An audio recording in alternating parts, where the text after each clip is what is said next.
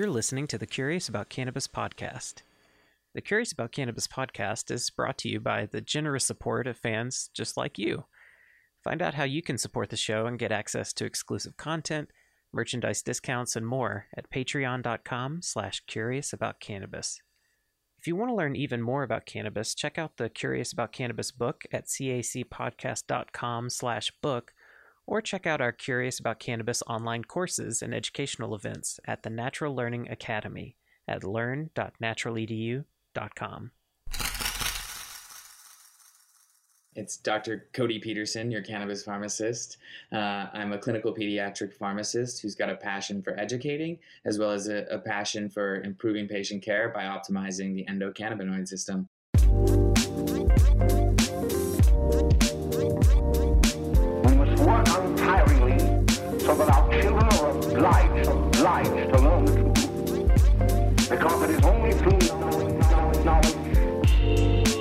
That we can safely protect them.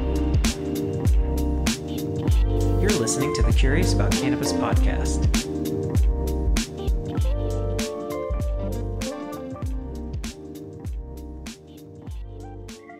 Hey, everybody, this is Jason Wilson with the Curious About Cannabis podcast. Thanks so much for tuning in once again. So today I am really delighted to be connecting with somebody who we've been chatting and and it's sort of been an inevitable collision that we were going to come together eventually. Um, but I'm here with Dr. Codi Peterson, a pharmacist and and very passionate educator about all things endocannabinoid system, endocannabinoidome. Uh, Codi, thanks so much for being willing to come on the podcast today. I have, thank you so much for having me. It's um, it's my pleasure, really. I've uh, been listening to the podcast for about a year. I've certainly heard most of, uh, probably all of the actual episodes, uh, but maybe not all of the behind the scenes. You're a busy man. Uh, you've had many hours of recording, uh, and and uh, time is money. So I'm trying to find a balance. But but I love I love what you're doing, um, and and really you mentioned the endocannabinoid endocannabinoidome. You introduced me to this concept, and I've sort of taken that ball nice. and run with it, and have even teach uh, taught a class to the University of California, San Diego Pharmacy School, specifically related to the endocannabinoidome. So uh, I appreciate the inspiration and and look forward to this conversation a lot. That's that's so cool, and that's uh, yeah, definitely flattering. That's nice to know that some of the work that we're doing is is inspiring other people to you know take these concepts and run with them and and teach about them and everything. That's uh, music to my ears. Uh, so that's that's awesome. And the work that you've been doing, you know, I've, I've followed your social media stuff over the past year, and um, you've really made an aggressive push to try to get, you know, the pharmacist perspective in the conversation. You know, that's that's kind of going around in the industry. We have input from all sorts of different people from all sorts of different, you know, areas and and angles you know, when it comes to cannabis, especially, you know, the medical use of cannabis. But um, pharmacists particularly seem a little underrepresented. Um, and so I, I, have some friends that are pharmacists and everything. So I got really excited when I started to see that you were making this kind of aggressive push to do a lot of educational content and interact with people and share information because I think that's a a critical perspective that needs to be, you know, a part of this discussion about how this industry is going to evolve and and play out. Um, and so to, to kick things off, just to introduce people to who you are and your background and kind of how you came into this world of, of cannabis science, uh, do you mind sharing a little bit? I know that uh, you work in an ER. Um, do you mind talking a little bit about um, your background as a pharmacist and kind of what your day to day looks like, as well as how you, you know, kind of got um, exposed and wrapped up into, you know, really focusing hard on on cannabis and cannabinoid science. I feel like wrapped up is an appropriate term to to describe how I feel my relationship with with cannabis. I'm spending most of my days where I'm not at work, which I do work full time at a pediatric hospital, as you mentioned, in the emergency department, um, where I perform all sorts of tasks you'd think of a pharmacist performing, which is sort of making sure the IV medicines are made correctly and prepared correctly, um, and some things you really don't think of pharmacists doing very often, which is responding to to life threatening events and rapidly preparing medicine and, and, conferring with physicians about dosing and, and medication of choice. Um, so, you know, if, if your child comes to the emergency department and needs to be intubated, meaning we need to put a breathing mm-hmm. tube in their throat, I'm responding. Now, certainly, I'm not doing the the actual, um, you know, manipulating of the patient or putting that tube in there, but I'm helping to facilitate all of the pharmaceutical related care. Um, and much of allopathic medicine or, or, Western medicine has become very reliant on on me, uh, on the pharmacist, to yeah. to be a liaison between a complex world of drugs and and a you know world of knowledge that the doctor has, and to try to bridge the gap between what they what they know they want to achieve clinically um, and what medicines I have available at what dosage and, yeah. and in what form, etc. So that's really my day to day, and and I support pediatric, you know, pharmaceutical care in general. I've spent um, about eight years in pediatric hospitals, um, a couple through the, the Southwest, and really just providing what you think of uh, as what a pharmacist does. I do counseling on medications. You know, I do specific um, drug drug interactions, etc. Mm-hmm. Now I work in pediatrics, and pediatrics is actually quite an ambiguous field. It turns out it's unethical to do you know to trial drugs on children. Uh, right. and yeah, so, hard to get IRB approval for that. yeah, certainly it's more difficult outside of like a very serious disease, and so it, yeah. you know I've really come accustomed to having a lack of clinical evidence, right? The firm evidence that is mm. is beholden to the adult population or, or really something that's a requirement and extrapolating based on what we know about the way this medication might work in adults and then trying to apply it to pediatrics. And it's very much the case uh, with cannabis that there is not enough information. We need to tease through this preclinical evidence combined with clinical experience to really come up with a not necessarily an evidence based recommendation, but a scientifically sound and, and sort of um, experience based, N of one, uh, as often is said. Yeah. So that that individualized cannabis patient care is sort of in my training without it actually being cannabis. Yeah, and I can see, you know, uh, one thing we talked about off air when we were just kind of chatting and getting to know each other. You know, I shared that one thing I'm interested to understand from you is how, with, you know, your, you know, you've been to pharmacy school, you've studied all these mechanisms of action of all of these different drugs, and you know, have have that, you know, foundation, but then learning about cannabinoids and the endocannabinoidome and all of that, I'm very interested to understand how that journey has affected your perspective on all of these medications that you work with on a regular basis. Because and that's why i think the pharmacist perspective is so important because there are probably a lot of cross connections that you notice very quickly and and and kind of straightforwardly that you know uh, other folks might not notice just because they're not studying complex pharmacology and things on a regular basis. There's no doubt about it that my pharma, pharmacist training is sort of molding the way that I that I see this the plant and and what is really most intriguing from a pharmacist perspective is we really in pharmacy school we were taught that selectivity is ideal right? You want hmm. drugs that very specifically target one or really maybe two places in the body. And that way, when it's administered at, at, a very regimented dose, you ideally get a relatively consistent response. Now, that's the ideal. That's not really the way it works, but it's certainly the way that we're taught it.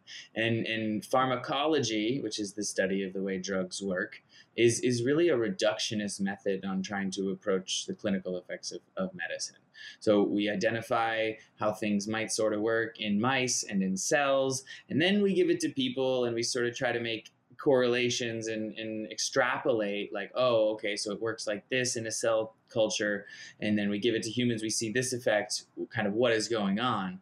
Uh, but when you look at cannabis or, or well, let's back that up. When you look at the endocannabinoidome and you look at this giant lipid signaling system, this homeostatic master regulatory system, you see that it's not about one molecule interacting with one receptor. What you see is dozens of receptors and dozens of, of uh, bioactive molecules, and they sort of swirl together to create this this magic known as life. And and your episode with Dr. Vincenzo Di Marzo, he really talks about you know, we used to say in this classical endocannabinoid system, it was anandamide and 2-AG, and you had your CB1 and CB2. And that's still the classical endocannabinoid system, but it doesn't take a very, very much of a zoom out to all of a sudden start to see all these other receptors that are interconnected and not just receptors on the outside of cells, receptors on the yes. inside of cells, receptors on the organs eh, that are inside of cells, and receptors that didn't directly connect to the DNA and the expression of DNA or, or really RNA within the, the organism. So it's frankly kind of mind blowing uh, when when you really start to see it from this perspective, and it, it sort of shook me and my pharmacist core. Yeah, I mean, what's your kind of feeling about that? That you know, so many of you know when i when i teach about cannabinoid science one of the things i like to do very early on is to paint the historical perspective and show how young these concepts are compared to uh, a lot of other concepts even though you know cannabinoid science and, and research has been going on like technically the first chemical analysis of cannabis happened in like 1806 so like you know sophisticated you know uh, research on cannabis has been going on for a while but because of these dynamics, you know, it you know, it really wasn't until the 90s that we started to piece this kind of concept together. Oh, cannabinoid receptors, cannabinoids, endocannabinoids. Oh, okay. Um, TRPs. Uh, it, that was the yeah, the yeah, and then as well. Exactly, exactly. And so to know that like so many drugs and and you know uh, healing modalities and things have have been developed uh, without an understanding of of the system like how does that uh what is what runs through your mind when you when you think about that that you know where we've got all this catch up now to do in trying to understand even how the drugs that we're already administering on a regular basis how they're influencing the system so much catch up to do and it's not just catching up on the research science side it's a catch up on the education and training side because physicians yeah. nurses pharmacists uh, respiratory therapists n- none of these individuals are being taught pay, people the public are not being taught about the importance of the endocannabinoid system of the fats we eat and how it correlates to human health and physiology and so many other really pivotal moves the one thing that I really like to point to is is there is now clear, large meta analysis data that suggests that omega threes are are healthful for a number of conditions, whether that's mood and behavioral conditions, whether it's heart disease, whether it's a cholesterol dyslipidemia or like out of balance cholesterol.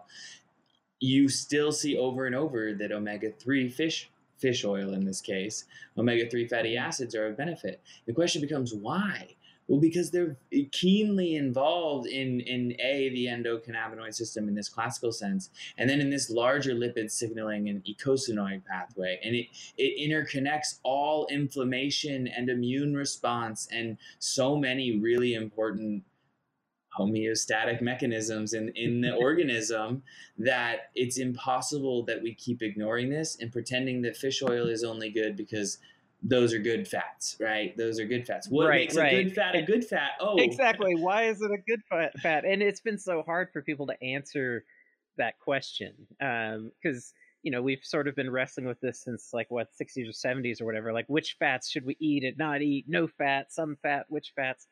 Um, and yeah, when you start to study the endocannabinoidome, endocannabinoid congeners, you know uh, there are so many uh, things produced from these polyunsaturated fatty acids that we now recognize are, are so critical. Uh, it's something I've been just experimenting with on the side for myself in treating pain is starting to mix uh, endocannabinoid congeners like PEA and OEA with phytocannabinoids and seeing like how they interact together. And it's blowing my mind because I'm recognizing that I've spent like 10 years as a medical cannabis patient getting sub uh, optimum results because you know, just administering THC or, you know, phytocannabinoids, you're still missing a lot when it comes to how the endocannabinoidome functions.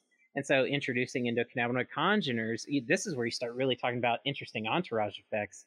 Uh, these other polyunsaturated fatty acid derived compounds that your body, you know, uses in ways that have been hard to, uh, to kind of nail down. Um, uh, that kind of stuff gets me really really excited and this this idea that you know like we we talk about like food is medicine you know and it's kind of a mantra that everyone knows but no one puts a whole lot of stock into really like we continue to go about our lives eating what we want for the most part except for those of us with a lot of discipline um, but this starts to bring that into, into view. It takes a lot of discipline to eat healthy and take care of ourselves because we're so inundated with all these external influences, whether it's marketing or stress from life. and, I mean, there's there's so many influences yeah. that make being healthy hard, even though it's really quite a pretty simple concept. It's like Michael Pollan said it right. It's like eat real food, not too much, mostly plants. And like that in a nutshell frames like the vast majority of the dietary advice that really needs to be given. Um, but it, it's so difficult. And um, I'm sorry for interrupting you, but I was really excited to chime no, in. PEA and OEA, these endocannabinoid like congeners that you just mentioned, are the molecules that that Dr. Raphael Mechoulam and Dr. Ben-Shabat first described as the entourage, as the molecules yeah. that are produced alongside anandamide or 2-AG that sort of shield it from the enzymes that are aiming to de- degrade this molecule rather rapidly. And so it only makes sense that if THC is mimicking the effects of anandamide or 2-AG, that if we introduce these congeners alongside of it, that they can perform a very similar role of protecting that molecule from from being degraded and also potentially facilitate its transport, movement across membranes, etc. And so it's a really you know, it, it's a novel concept in, in the sense that no one's doing it really, uh, or it's it's mm-hmm. um, sort of new, but it's not. It's it's been described since the beginning of, of the entourage, and as you you uh, introduced me to, that entourage was was not first uh, introduced uh, by you know uh, Dr. Russo, who really made it famous in in 2010. Uh, yeah, yeah right. I mean, really throughout the like the 2000s or so, because there were a series of papers like between Ethan Russo and John McPartland mm-hmm. and a few others that really, you know, were trying to push people to think about more than THC. Like that was really the educational goal at that time was just can we just at least get people to look beyond THC? And so, you know, Russo's famous Taming THC paper. Um, uh, McPartland has a, uh, a greater than sum of their parts or something in the title. Um, and that's where you start to see yeah, this like ensemble effect idea start to emerge from the beginnings of the entourage effect, um, which is you know uh, it just it's humbling because it just it demonstrates like how little we really understand and how much more we have to figure out. And I like that early on you, you mentioned the importance of the clinical experience piece, like trying to make informed decisions based on you know correlations extrapolations and then also that clinical experience because i think that you know uh, despite what people would like to believe like we, we just truly don't know enough to be able to look at something's chemical profile or whatever and say like yeah this is going to have xyz effect you know um, and be able to to kind of treat it in that kind of strong predictive systematic way um, and so I have a lot of respect for clinicians that have been kind of gathering, noticing patterns and working with patients and trying to develop that kind of intuitive aspect of working, you know, with people with medicine and everything, because it is still, there's just still so much that we don't know. And you can understand everything about the dynamics of a CB1 receptor and what THC does, and, you know, all of these things and still fall incredibly short when it comes to trying to get the therapeutic outcomes that you're aiming for. Well, when you introduce the complexity that we're talking about, you know, it really makes it a challenge to predict these effects. We know that THC activates the CB1 and CB2 receptor. It's sort of the same old song and dance we've all heard. But when you start to look at TRPV2, TRPV3, which are abundant throughout the brain and maybe, you know, either dimer uh, connected to these these uh, other receptors, influencing the way that, that signals are sent throughout the nervous system, there's so much to unpack as far as like how cannabis is really taking making its effects, right? So CB1 is certainly the established role for these some of the intoxicating and classical cannabis like effects. Mm-hmm. But you know, when we look at how other cannabinoids, particularly ones that are less rigid in their chemical structure, we start to see that many of these cannabinoids interact with with numerous receptors, as I mentioned, both inside and outside of cells, and they have all sorts of different actions. They're not all limited strictly to to functioning like THC. Um, yes. And there's so many factors, but it seems like the number one factor this goes back to our omega-3 talk is this is this tail so if you look at the molecule of thc it's, it's rigid in structure it's it's got three rings and so it can't spin around uh, kind of like cbd mm-hmm. which is why it doesn't have as many places that to act in the body you know cbd is thought to have 50 or more different ways that it might be doing something in the body which makes predicting how it's going to affect an individual nearly impossible um, and so it's more in uh, sort of okay, what can we, what sort of assessments can we make to start in a safe way, and then where do we titrate to effect? Because every individual is going to respond differently to a molecule that is so promiscuous, right? And that's the word that Dr. Vincenzo Di Marzo, this sort of grandfather of the endocannabinoidome. Uh, sorry, I don't think he's that old. Sorry, uh, not the grandfather, maybe just the father. Uh, and so, uh, the cousin, the uncle, uncle, un- Uncle Ohm.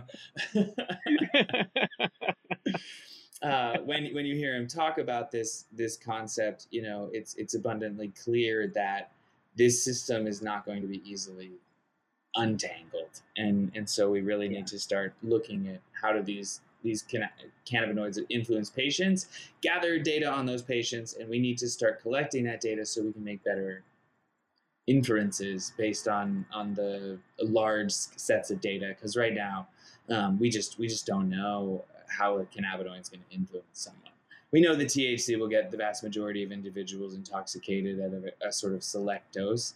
uh, but, you know, there's a yeah. lot of variability, and this ECS or eCBome is so dynamic.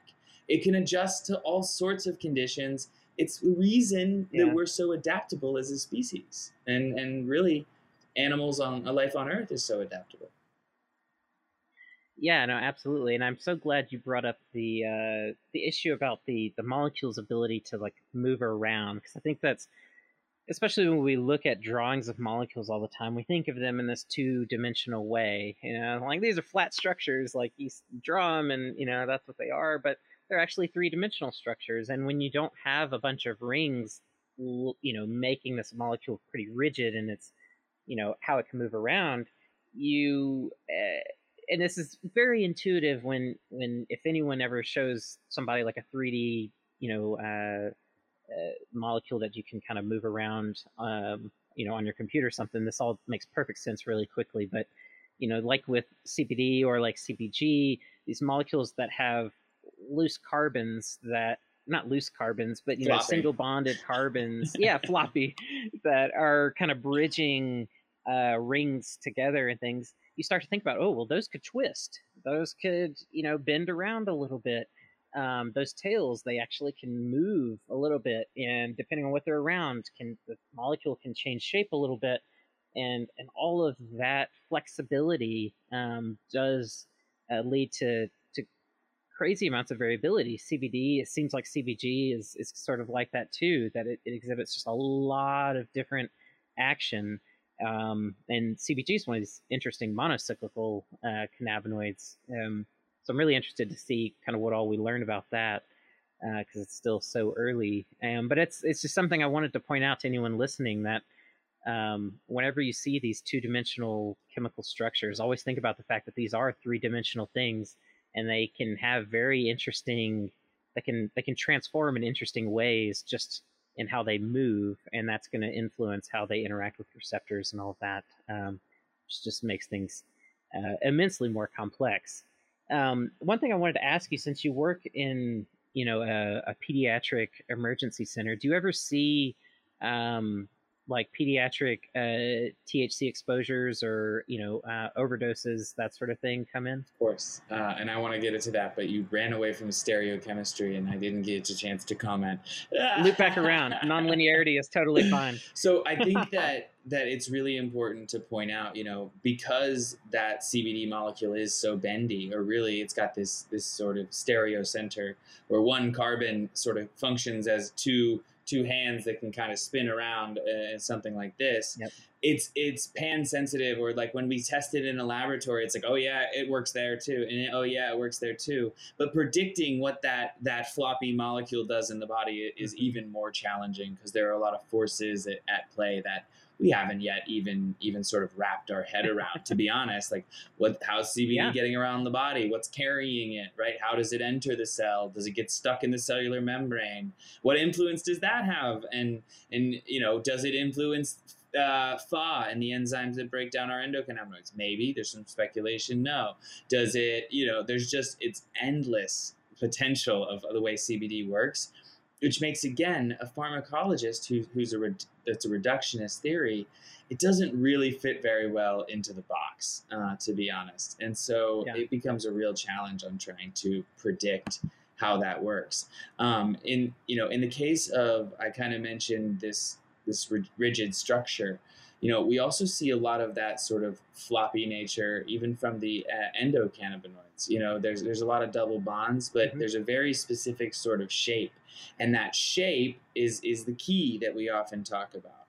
But the thing about this key is we think of keys as two dimensional, firm, you know, keys, and and they we Mhm. sort of say it enters a lock. And so when we, you conceptualize that in your head, that's a two dimensional, single plane uh, you know interaction and the interaction of a receptor and a drug is in full three dimensions and it makes the nuances of the notches on the key all all more important and And I mean, like, depending on the cell type, I mean, different cells have different levels of rigidity of their cell walls and things. So some of these receptors are very much floating and being, you know, uh, are sort of like always kind of vibrating and things, uh, sitting in this, you know, uh, you know, phospholipid matrix, you know, along the the cell wall. And I think that's something that often isn't accounted for either. It's just like these receptors, they're not just sitting there static. Like they, they're kind of, you know, just always have a little bit of activity and are doing something. And they can, like in the case of CBD, they can get misshapen depending on if something rests, you know, in a, a different uh, binding site than the primary binding site. So it's, there's just so many, when you start stacking these variables and you think of all of these iterations of, of how things can go, it's just like, uh, overwhelming in one context and just endlessly fascinating in another. And when over overstimulated from from the right or wrong depending on what your clinical objective is from a medication these receptors can be internalized and not be available at all Yeah. right? And then after some abstinence they come back right? And this is where why we see the tolerance break and the, and the really significant effects associated with taking a tolerance break from cannabis because this system is so dynamic. And many of our systems are this dynamic but the ecs is particularly um, dynamic and, and sort of adjustable, malleable to our environment. And this makes total sense. It's involved in our epigenetic response to our environment and so many really important um, homeostatic mechanisms. Once again, and I my favorite term is the master regulatory system. It's making sure everybody else is in Yeah. check, making sure that the organism continues to, to live on. And this is why we see this as a shared system across all animals on planet Earth. Yeah, right. Yep. Any, any pretty much any animal that has any sort of uh, substantial, uh, like immune system, central nervous system, uh, you know, it seems like the, the ECS is a critical function. And and Dr. David Meiri, uh, I think it was him in my interview with him. He said that he thinks of it as, you know, each cell's or, or even each organelle's kind of like fine tuning knob. You know that there are other things at play that are having fairly big effects, but the ECS tends to have kind of these more fine tuning effects to nudge things back into you know whatever way they, they need to be. And it's usually not a very aggressive effect. It's you know uh, oftentimes uh, fairly subtle. And i always like that that kind of image that's just you know kind of fine tuning knob to keep things in alignment. If you knock things too hard that fine tuning knob isn't going to maybe be enough. You might have to do other things to get the coarse uh, tuning knobs uh, adjusted. But um, I, I thought that was a kind of a, a nice, simple way to, to sort of think of it. Um, just trying to keep things in tune and working smoothly as best as it can. Right, and adjusting to if you think of it as like a radio knob, you know, as you move through the highway or whatever, there are slight adjustments that need to be made to help you get the Mhm. reception that you need for for you know analogy's sake there. Um, but Yeah. that fine tuning knob can be hijacked by this chemical that we all know and Yeah. love called THC. Uh, and, and what goes from a fine tuned system goes to a very blunt, eh, pun intended, action Mm-hmm. of this medicine. Because THC, as we consume it, is uh, is we're taking doses way higher than than the endocannabinoids Right. that are being produced. And the endocannabinoids are being produced are produced locally, have many effects locally, some systemically as well. But you know, these there's a very precise action of the endocannabinoid system in response to the environment. And when you inhale THC, it is no longer precise at all. In fact, THC is an extremely imprecise tool to achieve the effects that we want. It's it works pretty good, but it comes with a lot of side effects for that reason. The endocannabinoid system doesn't usually stimulate the CB1 receptors in your mouth at the same time as it does in your toes. Yeah. But in the case of THC, it's going to all those places and everywhere else at the same time. And so, um, for pediatrics, which I do very much see um, overdoses, uh, for lack of a better word, uh, accidental ingestions is probably a better term. Yeah, With- that's a good with phrase, some yeah. regularity, Jason. I mean, I see kids come to the hospital and, and that have taken 30 gummies. Somebody left them out on the coffee table, right? And they're three. And good luck, you know, having a three year old be able to read the little California weed leaf sticker. right. They just say, "Mmm, yummy sugar," uh, and and we see these individuals come to the hospital uh, again with some regularity, probably not daily, but you know, uh, probably a Mhm. few hundred visits a year uh, or more from cannabis intoxication at my small, ho- my one hospital. Right. Wow. And what is what are the presentations when these kids come in? Like, because I think there's a lot of speculation uh, within the industry around like how serious you know these accidental ingestions can be. So, what sort of symptoms are you um, trying to treat, or you know, what do you see when these kids come in? So I mean, the majority of children are, are okay, right? They, they are clinically stable, is what we would, we would call them. So their blood pressure is normal, their heart Mhm. rate isn't off the charts, they're arousable, they respond to verbal commands and, and verbal stimuli, or you know, but in higher doses, particularly in younger patients, because there's there's an evolution of the endocannabinoid system. The ECS is Mhm. imperative to brain development while you're in your mother's womb, and it's important throughout the rest of your life. But it seems to develop, and this is based mostly on rodents, as you might imagine. We don't do a lot of experiments on Right. Pediatric children's brains.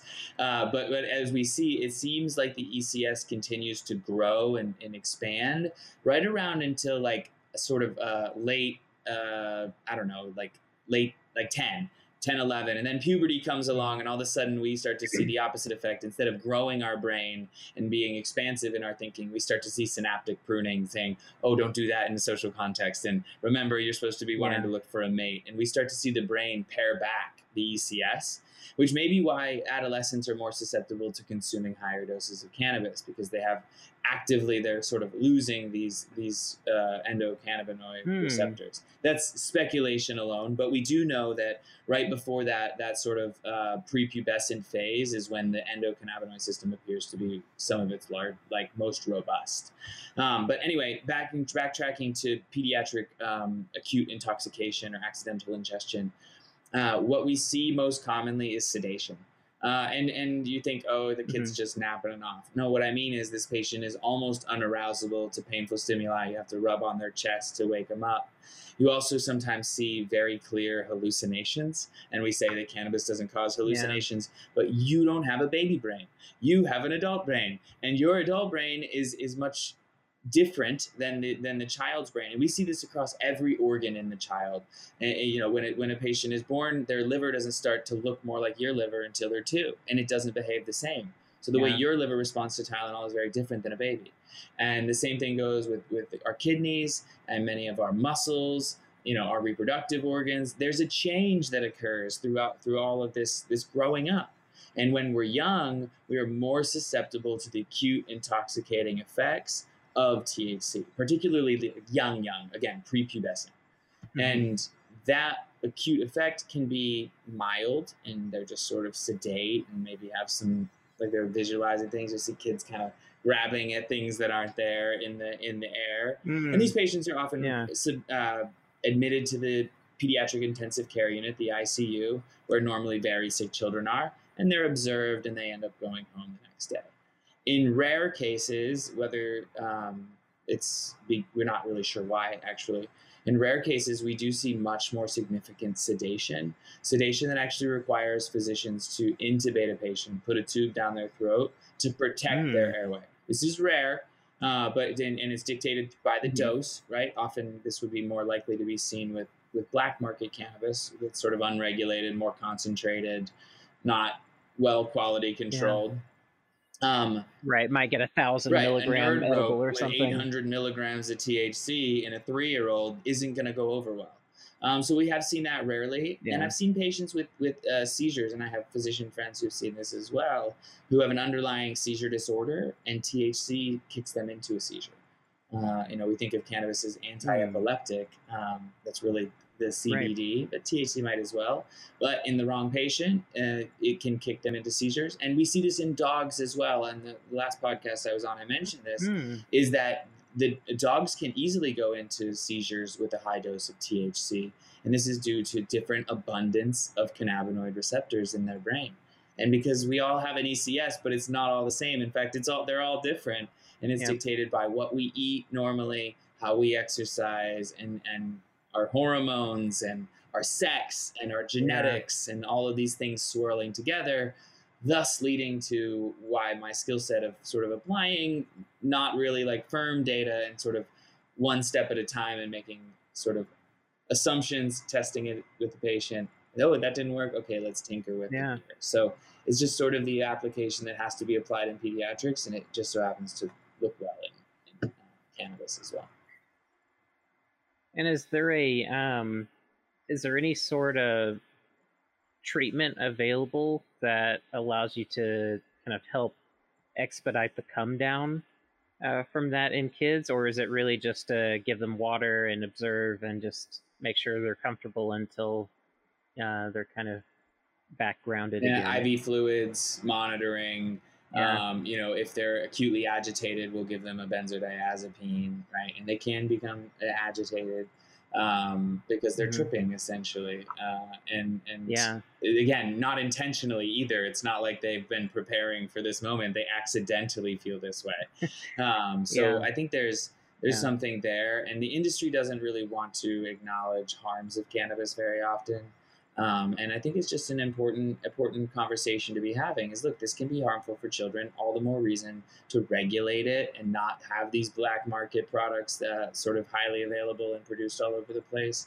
So I think it's a call to like, okay, child safe packaging. Okay, you know, a real education for parents about the true risks because parents don't want their kids in the hospital. Like that's that I've seen plenty of Right. kids show up and to you know parents who aren't necessarily negligent and bad people. Someone came over and left a bag of gummies uh, under the the coffee table and they didn't see it. Right, so there's a lot of accidents that can happen, and because unlike alcohol, unlike cigarettes, which are putrid and gross, uh, you know, you Right. you can eat a gummy without, you know, maybe a little bitter taste in your mouth that tastes like cannabis. It's pretty easy for a kid to do that. But no kids are slugging back beers and like, oh yeah, I just did this for fun. right. Uh, so it's it's a really interesting dynamic. Yeah, it's a it's a bit unique compared to, um, I guess what what parents would normally be accustomed to, and even myself as a parent, it's something that I'm like having to to think through. Of like, okay, you know, you think about childproofing and everything, but you know, this is, yeah, kind of ano- another level of things. If, you know, if someone comes to visit, uh, you know, trying to keep track of like, is there anything that, yeah, it's like set down somewhere get it in the box where we keep things, you know, like get it, you know, try to keep things uh, put away. And it, it requires some like retraining um, because norm, I mean, we're in this new age where prohibition is falling apart. So, you know, normally you'd be hiding these things anyway because you don't want to go to jail. There's a whole market And for so places to hide these things, right? Remember all the Coke cans Right, and the yeah. little Bibles and like all these stash spots. Uh, Yes, yeah. I, I when I was in college in my twenties, I definitely had a Mountain Dew stash can. Dr. Um, and yeah and it's it's it's it's I think it's something that there needs to be more conversation around. You know, just what do we need to be conscious of as parents um, in thinking about cannabis, and not just with THC products, but even with CBD products, given the the great diversity of quality across hemp products. Uh, a lot of them actually have THC in them, and not just like at 0.3 percent. Like if you go around and test them, there are actually quite a few hemp products on the market that have quite a bit of THC in them. And so even on that level, making sure people are thinking, you know, uh, and and kind of acting from a precautionary kind of way. But this the segues really nicely into another conversation I wanted to have, which is as a you know from your perspective, what are some of the you know beyond uh, accidental ingestion, what are some of the uh, risks or like drug drug interactions, things like that that you think about or a little concerned about, you know, as the industry is progressing and we're seeing all of these products roll out. Um, you know, like I said, especially in the hemp space, um, where we're seeing a lot of, for lack of a better term, interesting experimentation, innovation uh, with cannabinoids. yeah, um, yeah. What's what's going through your mind there? Oh man, there's so much to unpack there. So so really I'm a I'm a fan of the the cannabinoids that the plant makes and not the ones that chemists make in laboratories. Just as a general, I think the most of the industry would agree. So kind of setting aside anything that's yeah. going on around the farm bill and synthesis uh, for maybe another podcast. Um, yeah. Definitely from a drug drug interaction perspective, CBD because it is so dynamic and has that sort of um, stereochemistry we talked about it has the potential to interact with a lot of enzymes in the body. And those enzymes are really important for breaking down other drugs and very important for breaking down endocannabinoids and, and many other, many other, um, I guess, processes in the body. So there's definitely clear drug interactions with numerous medicines. So many medicines I couldn't dare try to go into them now. The most concerning are ones that have to do with uh, clotting, usually, or, or bleeding. So Coumadin or warfarin, which is a medication used to thin blood um, but then also clopidogrel and, and sort of antiplatelet medicines that patients may be taking post stroke or, or, sorry, uh, post uh, heart attack, and many of these other conditions. And these medicines are specifically designed and, and studied outside of the context of CBD. And then you start in, introducing CBD, and there could be clinical implications. Now, that doesn't mean that we shouldn't be using CBD. It just means that we should be including healthcare professionals in the conversation around what herbal supplements you're taking, which includes cannabidiol and THC and many of other these botanical derived uh, molecules. We also don't know how terpenes interact with this whole process, and, and right. we know that they're probably you know taking down some of these enzymes, but in what capacity, to what clinical extent, um, we don't. We can only speculate at this time. So there's a lot to be said on the drug drug interactions. Um, I don't get as alarmed with with um, like sort of sedation meds, etc. Because people tend to, you know, they if you get a warning if I process THC alongside an Ativan or a benzodiazepine, I'll get a warning mm-hmm. in the mm-hmm. system that this can cause profound sedation. But what we find mostly with cannabinoids yeah. is patients are taller or titrating to effect, and patients are pretty on top of, especially any non-naive user, like what the effects are and, and sort of what the ideal dose for them is, or at least where to stop when when they've gone far enough. Maybe not the yeah, ideal yeah. dose. So um, definitely a lot there. Um, and you had asked me one more question oh, about just availability, I guess, in of these products. Is we're starting to see it, but people still aren't telling their pharmacist what they're taking, or, or they have no one to go to that can yeah. help them navigate the, the cannabis space. And particularly when you look outside of CBD, which at least we have some research on, you know, how it interacts with other medicines. CBG, CBGA, you know, we have one or two clinical studies. When I say clinical, I don't mean clinical. I mean preclinical animal or cell culture, like a little bit of data. And yeah. we cannot make reasonable assessments on that. So we have patients who are consuming a medication alongside other medications, and we have no idea what the implications are for the efficacy of the medicines that we originally put them on. And we we like data. And in, in cannabis, because of the illegality, we've been stuck to having no no good science to sort of support us clinically. Yeah, I mean, if if it weren't for prohibition, we probably would have seen a lot of these cannabinoids spun out as dietary supplements or whatever uh, way earlier than now, um, and might already have a couple of decades behind us of playing around with yeah high CBG products, high CBN products, and not to mention yeah all of the synthetically derived things going on, THCP and THCO acetate, delta 8 THCO acetate. Um, one thing that's been driving me crazy, I don't know if you've noticed this too, because we're both on LinkedIn and, and end up commenting and stuff on a lot of the same things, but um, I've noticed that a lot of people in the hemp industry are saying things like THCO, THCV, um, etc., but they're actually referring to delta 8 versions of those things and not you know and uh, sort of hijacking the fact that we use THCV and, and THCO acetate and all these names, you know, to default to just you know it's just inferred that delta nine is is what you're talking about, and now there's this weird marketing language thing happening where uh, delta A these isomers are being confounded in in the discussion, which I find uh, just really um, yeah, I, I don't find it super disturbing because I'm not super worried about uh, like delta 8 THC or delta 8 THCV um, in any serious context, but just the it's a it's a disturbing habit of the industry. I'll say that. It's a it's, transparency. It's definitely problem. something I.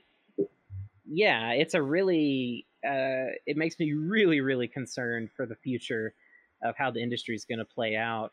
Um, if people don't start to become more mindful of how we communicate um, about all of these things. Um, and especially, like, for instance, if someone uh, came to you and were trying to talk to you about, um, you know, different formulations or something, and they were saying, yeah, I've, I've started taking this THCV product on top of, of this.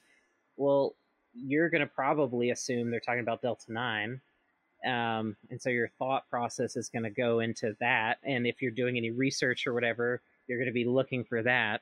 Um, while the whole time they may be actually consuming a totally different molecule, uh, and they don't even know it. Um, and so it's it's a weird time.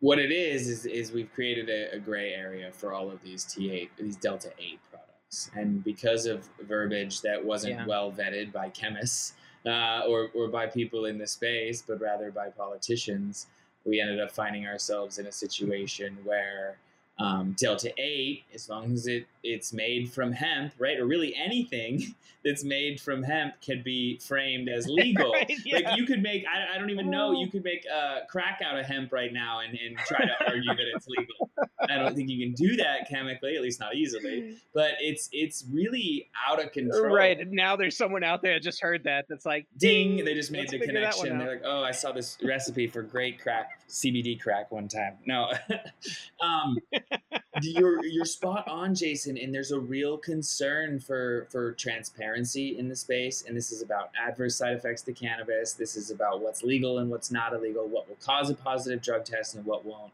What's actually being grown in a yeah. plant versus being made in a plant. Uh, and and really, it's not clear what is going on for the consumer.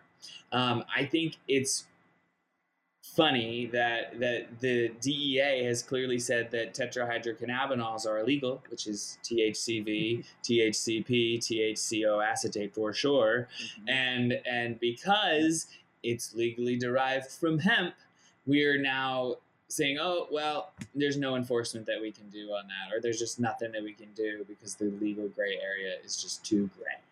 Um, and so what you're seeing is, uh, you know, manufacturers taking advantage of the current legal landscape, getting the money while the getting's good.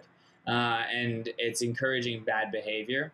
The market is also shifting rapidly, right? Uh, an established market of, of sort of the legacy uh, growers, producers, etc., have a shrinking piece of the pie, and they're they're trying to diversify. And, and I can't really be overly mad um, at the industry, but you know, the FDA and DEA they we they built this city, right? And and so now we're just dealing with with right. the secondary problems associated with bad design. And so we're, we're trying to roll that back, and we need to drive forward a, a new, more transparent, more inclusive, uh, industry, and, and I want to be part of that movement and supporting particularly medical patients and businesses who are trying to do this um, for medical patients.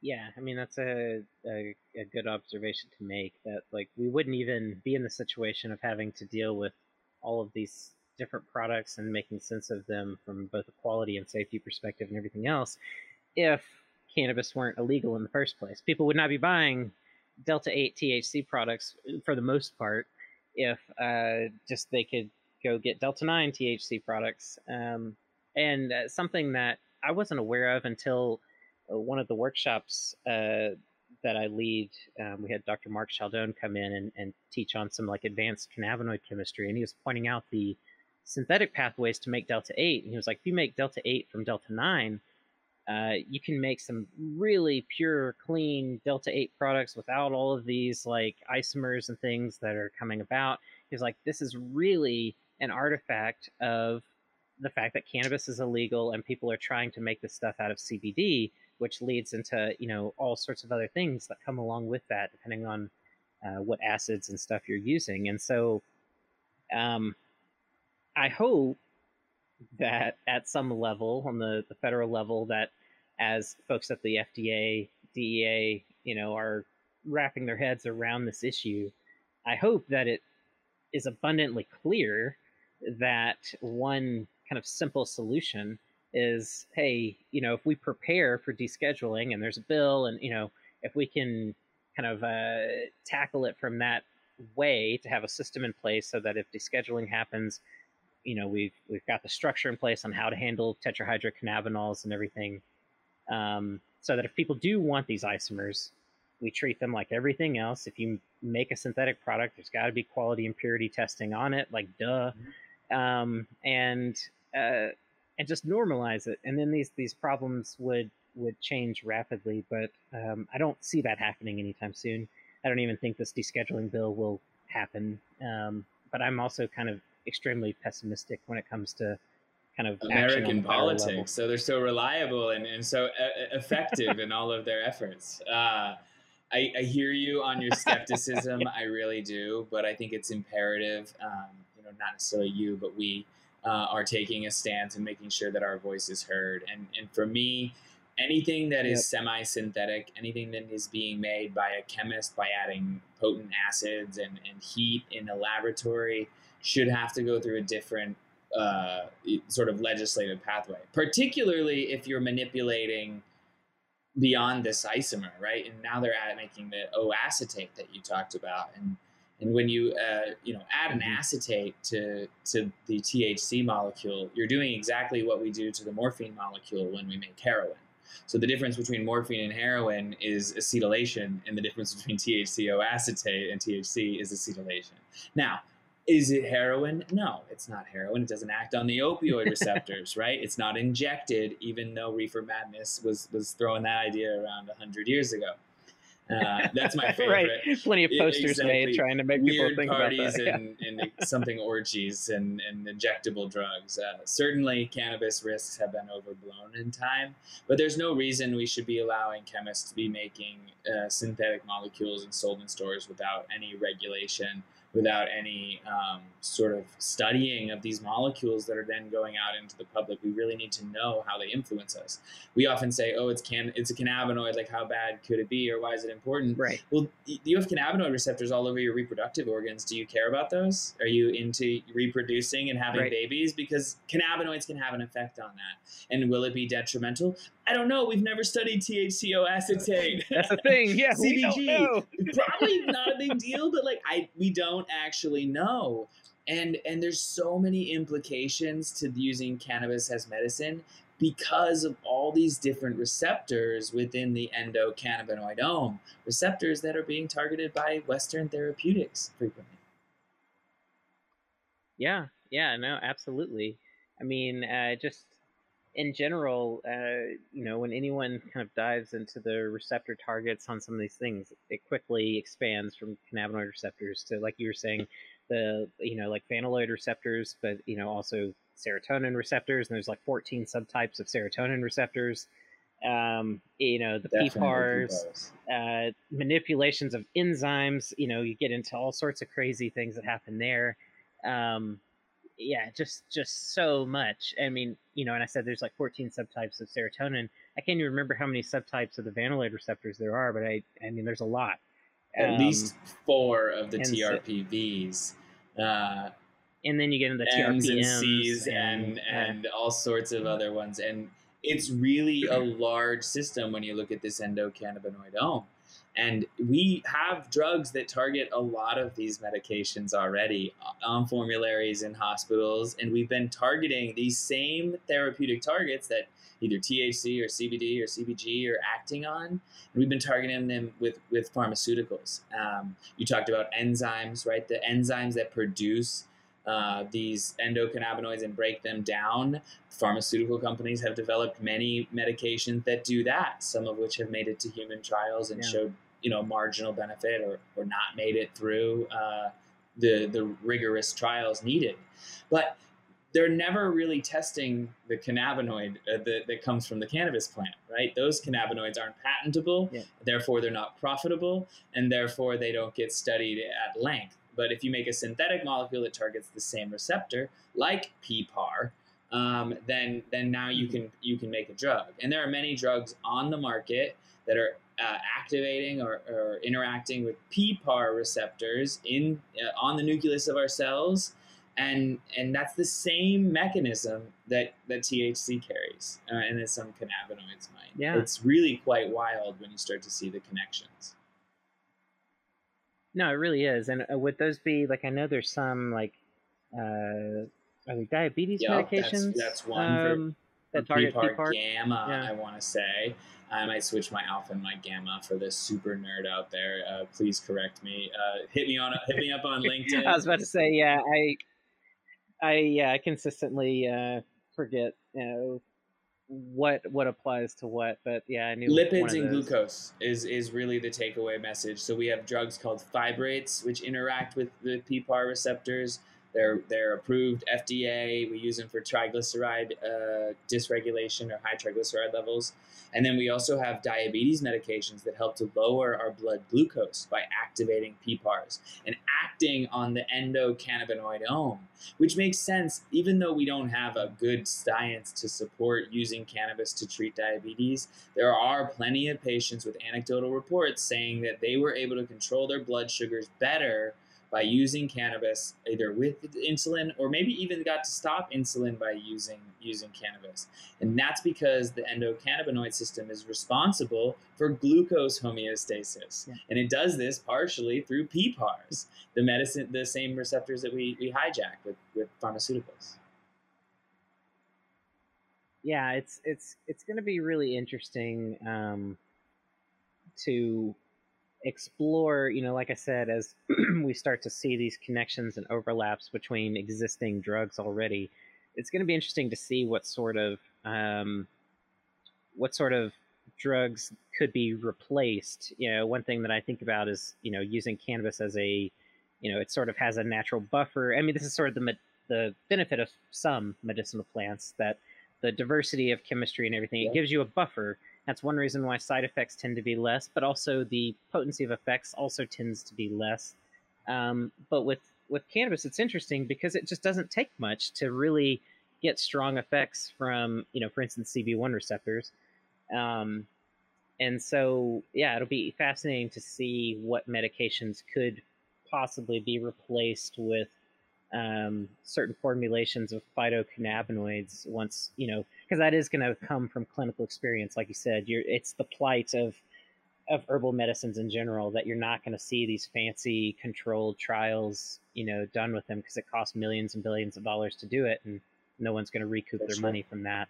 So it is going to take clinical experience and like hearing from people like yourself of like what are people in the community, you know, the the healthcare community sharing about what they're experiencing with these things and what are patients, you know, what do their outcomes seem to be, um, and then try to collect the data that if, way. if a doctor wants to take a patient off of a medication in the hospital and it's a medication they're not comfortable with, they call me and they're like, Mr. Peterson, Dr. Peterson, how am I going to take my patient off of this medicine? How long does it last in the body? What side effects might we expect from stopping it? And are there any medications we can supplement with in order to help with, de- you know, deal with this? And, I, we see this all the time. Uh, you know, when patients are in the ICU, we, we keep them sedated on intravenous Mhm. drips of opioids and other narcotics. Then when they come off, uh, they often have withdrawal, and not that that that's a Mhm. bad thing because we were able to save their life by sedating them. But now we need to to sort of come up with a solution to bring them off of that pharmaceutical. We usually use other pharmaceuticals. How can we use cannabis to help reduce opioid needs, help to treat pain, you know, mood disorders? Uh, and, and if you just Mhm. pain and mood disorders alone, but if you throw in diabetes, Yeah. if you throw in obesity, which we could probably try to find a way to hijack this system, as Rimonabant, a pharmaceutical drug developed in, in the 2000s that was approved for in, F, uh, in Europe, it, you know, there's a lot of potential to sort of modulate the ECS and drive therapeutic outcomes. But certainly it's going to take someone with my skill set and, and individuals that, that have specific training in this space to drive forward that. And this is a big model.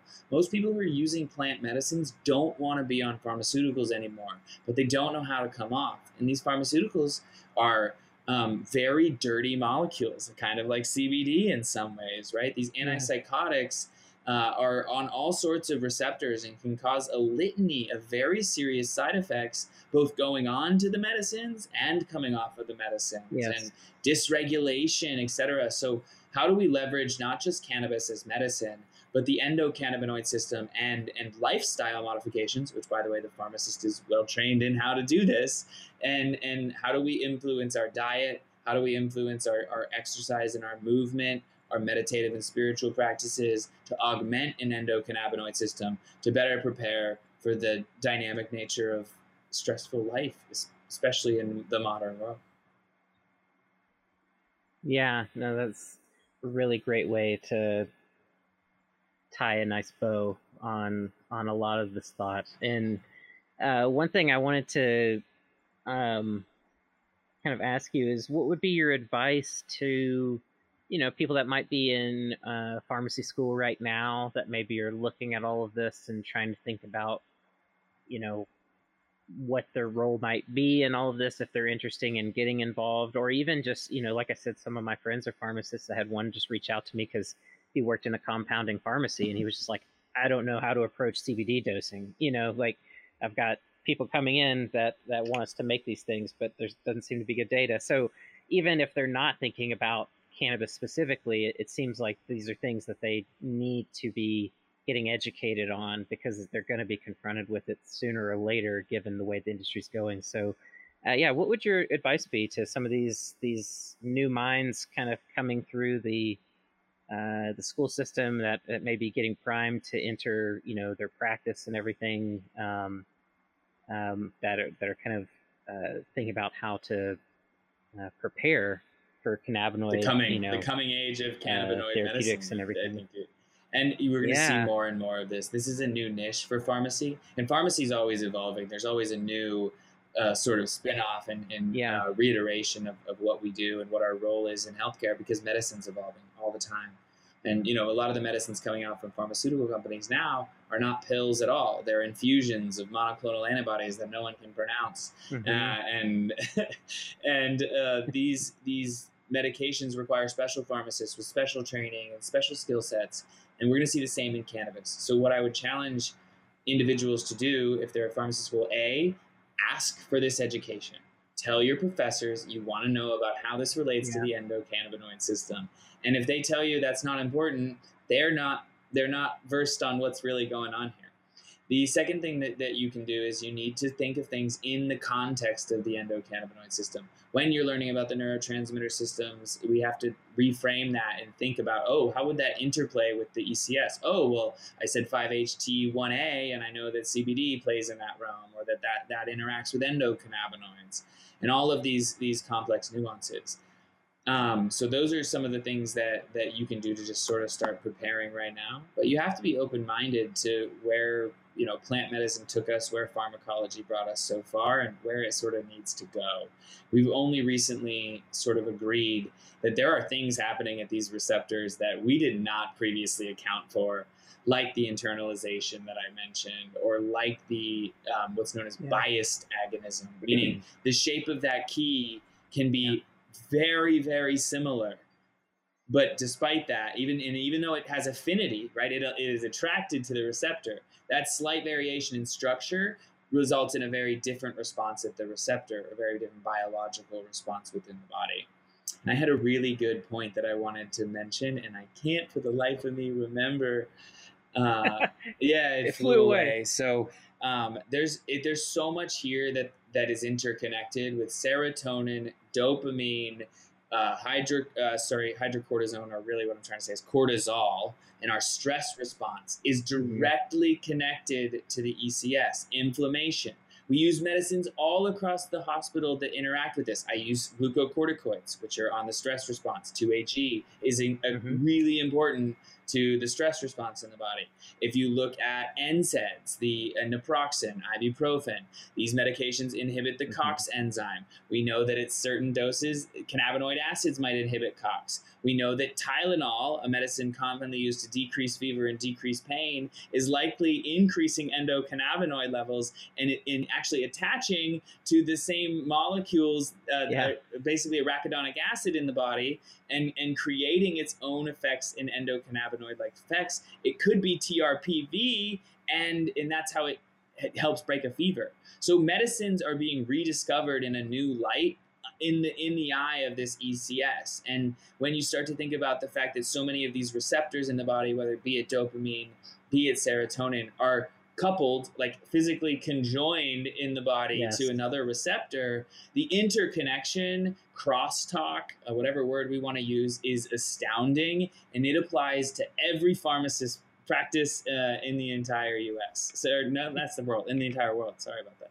Uh, so we need to be thinking about all of our medicines in the context of the endocannabinoid system. Another example that comes to mind, I just wrote a piece on, on 2AG, so this is why 2AG is on my brain. Um, it, we have certain medications, antidepressants, that have been shown to modulate the endocannabinoid levels in, in rodent brains, right? So the antidepressant effect of certain medicines might be related mm-hmm. to the endocannabinoid system modulation. So there is no reason we're not we're not being taught about this system, but only about 10 to 20% of all doctors and pharmacists are actually learning about this, especially outside of the context of abuse. Yeah, and, and a lot of that exposure is still relatively minor too. Like a lot of, you know, a lot of that 10 20% is just being exposed to that there are these endocannabinoids, there are cannabinoid receptors, that sort of thing. Um, and not even accounting for all this complexity that we're highlighting. So there's it's obvious there's still a long way to go. Um, and that's you know that's why I like connecting with people like yourself that recognize the importance of you know reliable um, and high impact education around you know all of these things. You know what are the questions people need to be asking and thinking about um, and getting past the kind of pop culture level, uh, you know, of all these scientific topics that kind of get recycled and regurgitated constantly. But there are bigger, better discussions to be had, and um, so you know, by the time this comes out, it'll be announced. But I'm excited to have you, you know, as part of our Curious About Cannabis educator team, because uh, that's that's really the goal, you know, in trying to evolve Curious About Cannabis into this broader kind of service to to drive this education. It's like, what are these conversations that we need to be having? And let's have them now and like spread that and try not to waste our energy on uh, conversations and ideas that um, you know are either just totally outdated as a lot of them are that are kind of recycled. Yeah or they're just misguided. Like you know they result from just a misunderstanding of of you know a lot of core things and that's pretty easy to clean up for people. Um, i love in my workshops like having a chance to go through questions and show these things and you know it, it doesn't take long for people to at least recognize like oh, okay the old stuff I learned, like let's just trash a lot of that because obviously this is more complex than I thought, and let's start from sort of a new humble beginning and move forward.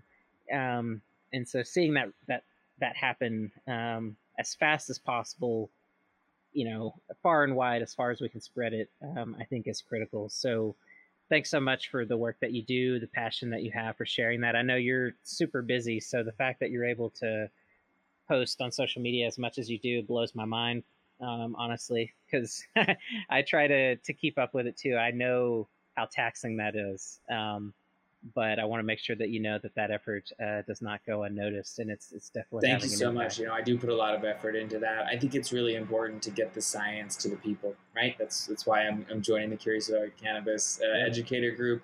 That's why I, I teach pharmacology to paramedics because I just want science and an understanding of these core concepts in the in the eyes and ears of, of the individuals who need to know it.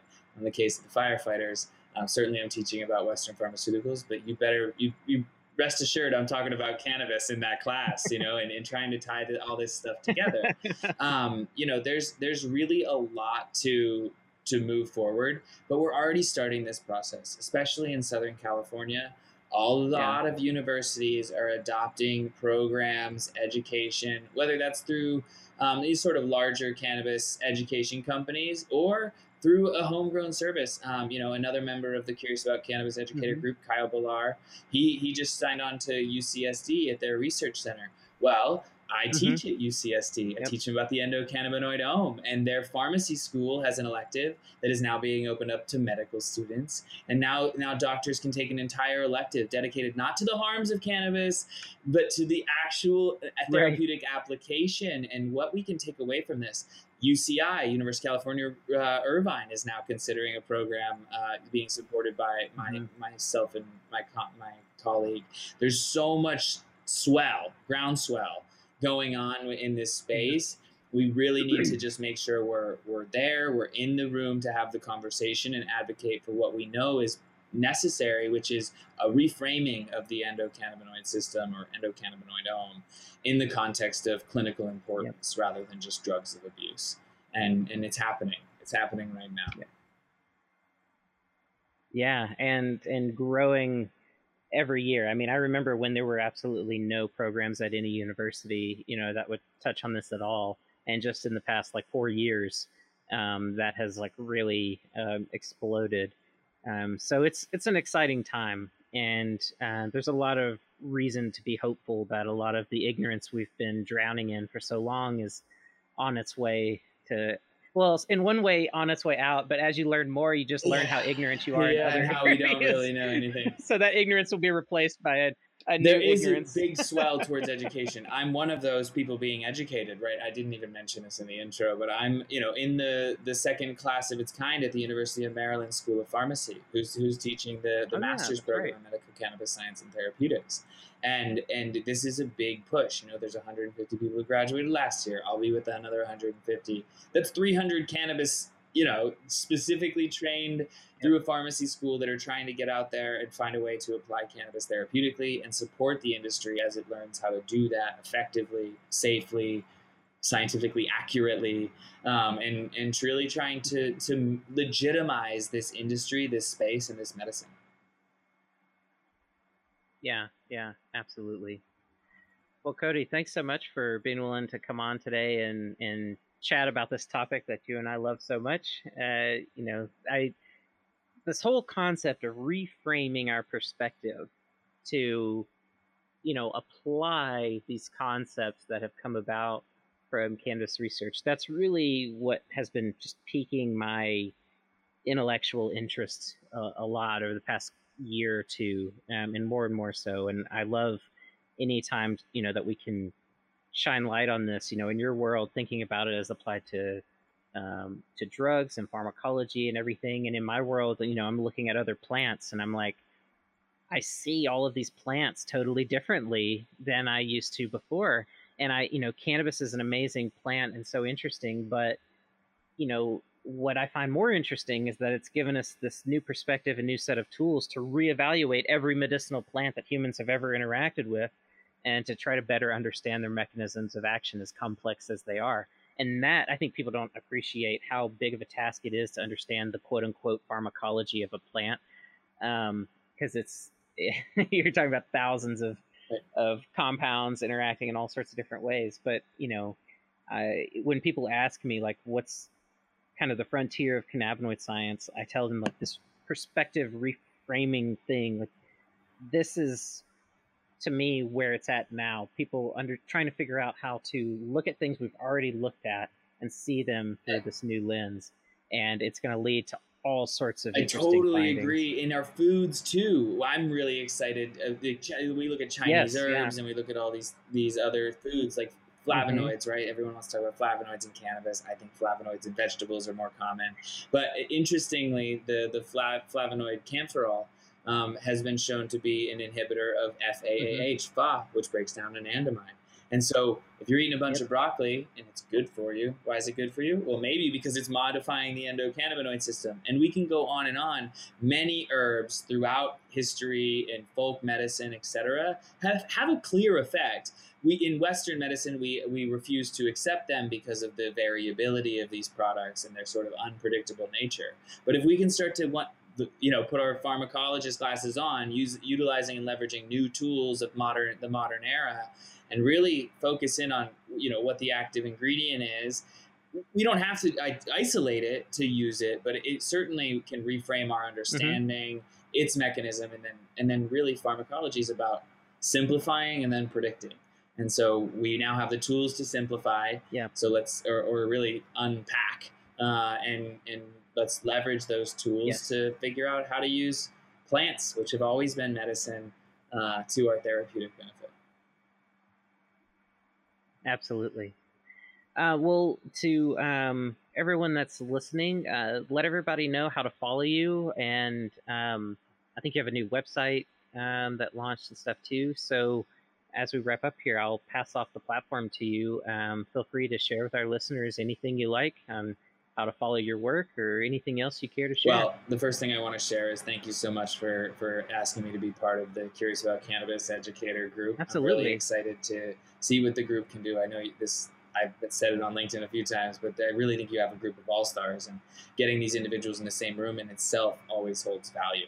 Um, so thank you for that. Uh, you can definitely find me on LinkedIn. That's where Jason and I pretty much found each other um, and and many of the people that I connect with in this space. But I do have a website. It is PharmD approved, so that's PharmD is my degree, so that's a PH Farm, not an F. Although I think you could probably try to. you're actually using farm the like you're you're doing yeah. the spelling but it's so correct PharmD approved is my website you can see there i like to do b2b consults i help people develop their formulas their products um, I do do some cannabis coaching, but really that's not my, my bread and butter. Uh, you know, I've been doing patient care for a long time, and I'm really trying to affect larger change um, and, and try to find a way to educate and to get get the good word out. Uh, I'm on the TikToks. Uh, you can find me at Canna PharmD. That's uh, once again my my degree, and uh, on Instagram where I post a lot of content uh, that's similar to LinkedIn, but usually maybe with a little more brevity and things like that. So that's Cannabis Fun I'm everywhere. Find me on one, you'll find me on all of them. Uh, I love educating. That's my my yeah. passion. When I'm teaching, I feel alive. Uh, I feel I feel like an educational yes. stand-up comedian. Is, is sort of the way that I framed it, right? And yeah. I'm teaching these paramedics yesterday, and I'm going just laughing because I, I talk about drugs and just try to make it fun because drugs are fun uh, and and we should yeah. we should stop thinking of them as like a snooze fest and more like whoa this explains so many mm-hmm. things that happen in my body so uh, i can't wait for the next podcast but moreover i can't wait to work with you more in general jason so excited to be part of the team yeah well thanks so much for for being willing to come on and yeah it's going to be really interesting to see what we're able to pull together i i tell people like i don't even have a clear I have a clear idea of the foundation I want to establish, but what it becomes and where it goes uh, is is beyond my grasp. And and uh, I'll point out to people that this educator team that I'm putting together, one thing I'm infusing into it is uh, all of these educators having the ability to to vote on certain things that will come up as we kind of decide the trajectory of Curious About Cannabis. So part of this is me trying to relinquish a certain amount of power to see what can happen when you get these people together and give them this platform and say, you know, what are some impactful things we can do and, and creative things we can do to engage people and and affect the industry in a positive way.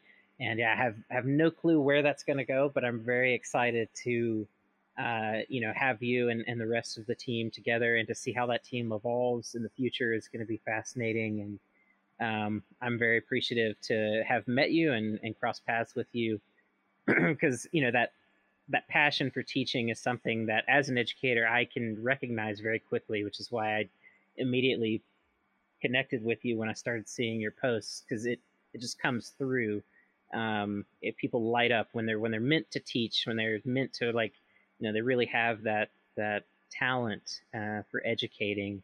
Um, you can see this glow that comes off of people, uh, even in the writing. Just when you're reading the posts, uh, that you know that, that passion is just so clear and um, and those are the types of individuals that I, I definitely want to have involved in in curious about cannabis's future in general. It's all about you know setting the stage and uh, taking that passion and doing meaningful things with it. Um, so yeah, thanks so much for being involved in that. And yeah, everyone listening, check out Codi's stuff, check out the website, check out um, the social media. Oh, another thing I'll add is you're on the Curious About Cannabis Discord server now. Um, so as the educator program gets going, we'll be doing some events on there. But that's another way people can uh, talk to either of us. Um, if you uh, join the Curious About Cannabis Discord server, you can shoot us messages, ask questions, whatever, um, and and we can address them there. I'll also be doing some um, like random video chats and things with people that are on there um, in the moment. So uh, you can check that out at cacpodcast.com/connect and and hop on there. Um, but with that, um, I think everyone listening probably knows where to find us. But uh, cacpodcast.com. Find us on Instagram, Facebook, Twitter, LinkedIn, and YouTube. And with that, everybody, thanks so much for listening. Hope you enjoyed it, and I will catch you next time. Stay curious and thanks, take it easy. Bye bye. If